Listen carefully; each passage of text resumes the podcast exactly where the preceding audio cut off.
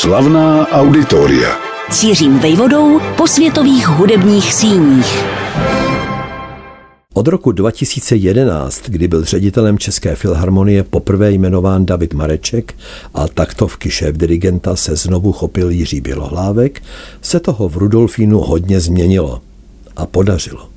Kromě toho, co příznivcům klasické hudby nabízí dramaturgie každého ročníku, probíhá zde řada činností méně viditelných, ovšem velmi záslužných.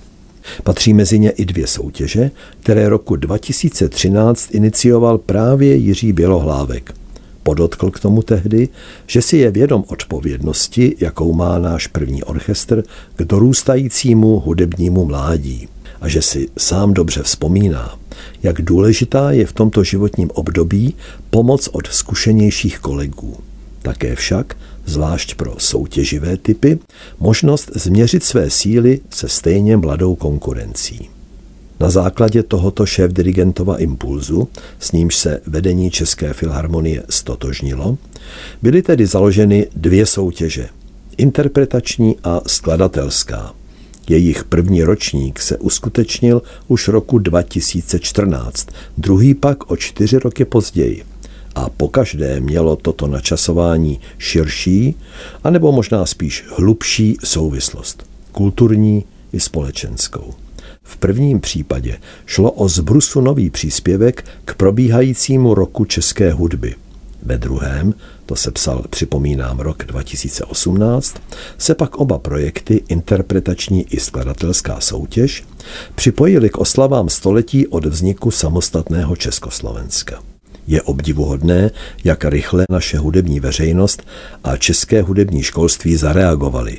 Vždyť jak v prvním, tak ve druhém ročníku interpretační soutěže se účast přihlášených přehoupla výrazně přes stovku – Mladých skladatelek a skladatelů se přirozeně z povahy věci po každé přihlásilo méně. Pro obě klání však každopádně platí, že pomohla objevit širší veřejnosti nová a v nejednom případě slibná jména. Taková, jaká se poté v dohledné době začala uplatňovat doma i na zahraniční scéně. Měrou vrchovatou to platí například o sopranistce Ladě Bočkové a tenoristovi Petru Nekorancovi. To je ovšem jen ona pověstná špička ledovce, spočívajícího v šanci pro všechny soutěžící chopit se pomocné ruky z Rudolfína. Seznámit se, ať už co by mladý interpret či skladatel, s podnětným zázemím České filharmonie a vyslechnout nejen posudky, ale také rady zkušených porodkyň či porodců. To všechno otevírá oběma soutěžím a jejich účastníkům nadějnou perspektivu. Motivujícím sloganem interpretační soutěže, zaštítěným naším prvním orchestrem, je výzva Zahraj si s Českou filharmonií, a to buď na speciálním koncertu s mladými solisty, anebo dokonce v rámci regulérní koncertní sezóny na jednom z jejich večerů. Soutěž mladých hráček či hráčů na libovolné hudební nástroje je rozdělena do dvou věkových kategorií. Mladší byla zprvu ohraničena věkem 15 let, později o rok vyšším. Druhá kategorie má nyní svůj věkový limit u hudebnic či hudebníků ve 22. Zpívající soutěžící se logicky řadí až do druhé kategorie a jejich strop, týkající se věku, je vymezen dokonce dovršením jejich 28. V každém případě musí být soutěžící občanem České republiky. Pro interpretační klání si uchazeči mohou vybrat jakoukoliv skladbu pro solový nástroj či hlas s doprovodem orchestru, hraným ovšem z klavírního výtahu, a to v délce od 5 do 15 minut. Jde-li o ukázku například v podobě věty z velkého instrumentálního koncertu, lze limit prodloužit až na 20 minut. Porota však má na druhé straně právo vystoupení přerušit. Mluvě o porotách, pak v té první z roku 2014 zasedli členové České filharmonie, jejichž úkolem bylo zúžit počet 120 přihlášených do finálového kola, kterému už pozorně naslouchal i Jiří Bělohlávek. O čtyři roky později, kdy bylo účastníků 126, tvořili porotu osobnosti jako například Václav Hudeček, Jan Mráček, Robert Kozánek, anebo pěvečtí manželé Nikola Prokš a Jan Martiník. Roku 2014 uspěli v interpretační soutěži České filharmonie například houslista Milan Al-Ashab nebo klarinetistka Anna Paulová. Ta se zařadila k dalším oceněným, kteří vystoupili jako solisté na červnovém koncertu České filharmonie pod čirým nebem. Rok 2018 ozdobil druhou cenou v mladší kategorii, když první nebyla udělena, teprve 12-letého hráče na lesní roh Jana Vobořila. Pikantní na tom bylo, že jeho slovy Tenkrát na hudebním gymnáziu probíhal konkurs o to zahrát si se symfonickým orchestrem hlavního města Prahy FOK. A abych se na to připravil, tak jsem se jenom tak cvičně přihlásil do soutěže, kterou vypsala Česká filharmonie.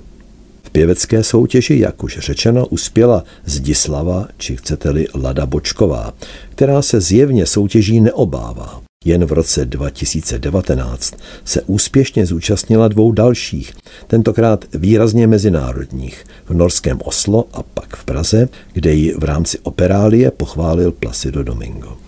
Už tím, že interpretační soutěž České filharmonie je otevřena účastníkům hrajícím na nejrůznější hudební nástroje, je zaručena její pestrost. Třeba hned v prvním ročníku dominovali klavíristé a zpěváci, následovaní flétnisty a překvapivě teprve po nich houslisty. Objevily se ale relativní rarity, jako marimba nebo cymbál. To skladatelská soutěž pod křídly České filharmonie je logicky určená pro méně početný okruh zájemců. Podmínka, že dílo, které přihlašují, musí být tak říkajíc hratelné symfonickým orchestrem a mít tudíž i přiměřenou délku, stopáž, je určující. Mezi účastníky, natož pak vítězi, se proto ocitají skladatelky a skladatelé sice do věku maximálně 40 let, zprvu dokonce jen 35, ale zároveň už zkušení a v nejednom případě mezinárodně ostřílení. I pro ně je ovšem možnost slyšet, v případě jejich úspěchu, své dílo v podání České filharmonie mocným lákadlem. Historicky prvním vítězem této skladatelské soutěže se roku 2014 stal tehdy 28-letý Jan Rájent Dřízal, díky své skladbě nazvané Kuře melancholik. Porotu řečeno slovy zdůvodnění, a teď cituji, zaujala na této překvapivě vyzrálé partituře mimo jiné formální soudržnost, barevná představivost vyjádřená náročnou instrumentací, dramatické napětí a sdělnost výpovědi podané soudobým hudebním jazykem. Konec citátu. Jan Dřízal, který si příjmení rozšířil o Ryant, co by poctu mamince, měl tou dobou na kontě už dvojí studia. Komponování na Pražské konzervatoři a poté na Hamu, ale také teorii a dějiny filmu a audiovizuální kultury na Filozofické fakultě Masarykovy univerzity v Brně. Následovaly dvě půlroční stáže. Nejprve na Estonské hudební akademii v Talinu a rok po svém úspěchu v Rudolfínu také na londýnské Royal College of Music. Jeho duchovním otcem je ovšem americký skladatel Charles Ives. Dřízal komponuje rovněž pro film, například svojí hudbou obohatil hojně sledovaný dokument Silvy Dymákové Šmejdi. A nebo pro divadlo, ať už Tylovo v Plzni, či jeho české v Českých Budějovicích.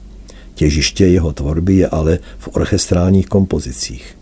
Nejenom skladbu Kuře melancholik provedla pod bělohlávkovou taktovkou Česká filharmonie. Také další, nazvanou Na cestě, provedl náš první orchestr, který tentokrát dirigoval Tomáš Netopil. A v Dřízgalově stromu života, provedeném symfonickým orchestrem Českého rozhlasu, se autor setkal se svým přítelem ze studií, dirigentem Markem Šedivým a se solistou Milanem Al-Ashabem. Pokud něco spojuje Jana Ryanta Dřízala s vítězkou druhého ročníku skladatelské soutěže České filharmonie Janou Verešovou, pak je to jejich zájem o severské státy a severskou kulturu. Verešová do konce roku 2018 získala první cenu za skladbu na text inuitské, rozuměj eskimácké poezie. Jmenuje se písně Vrbovýho proutku a autorka zhudebnila verše kongeniálně přeložené do češtiny Ladislavem Novákem. Také Jana Verešová poznala hudební školství v zahraničí. po absolutoriu v oboru skladba na Pražské Hamu absolvovala stáž v Bruselu, kterou sama následně nazvala školou života. Díky stipendiu pak poznala na několik měsíců také Paříž, kde si podle vlastních slov dosytosti užila galerií, muzeí a samozřejmě především koncertních síní. S chodou šťastných náhod tam byla přítomna provedení skladeb Tomase Adese, kterého si velice cení. Jak připomíná jménem poroty Miroslav Srnka, již mezinárodně etablovaný skladatel soudobé hudby, Trojice soutěžících vybraná do finálového kola získává touto nominací ojedinělou příležitost. Poté, co se na základě předloženého díla do finále probojovali, dostávají totiž čas v podobě mnoha měsíců na to, aby skomponovali z brusu nové dílo, s nímž se pak utkají o nejcennější vavříny. Srnka k tomu správně podotýká, že tak vlastně komponují pro Českou filharmonii na objednávku. Jana Verešová je už zkušenou tvůrkyní. Tucet let před svým úspěchem ve skladatelské soutěži České filharmonie vytvořila kompozici Gulliverovy cesty pro komorní orchestr a recitátora. Přesto však i pro ní muselo být zážitkem provedení vítězné skladby ve Dvořákově síni Rudolfína 7. listopadu 2019. Solového partu se zhostila sopranistka Vanda Šípová. Oběma mladými soutěžemi přispívá Česká filharmonie k objevování a k podpoře nadějí naší klasické hudby, jak interpretačních, tak skladatelských. Slavná auditoria.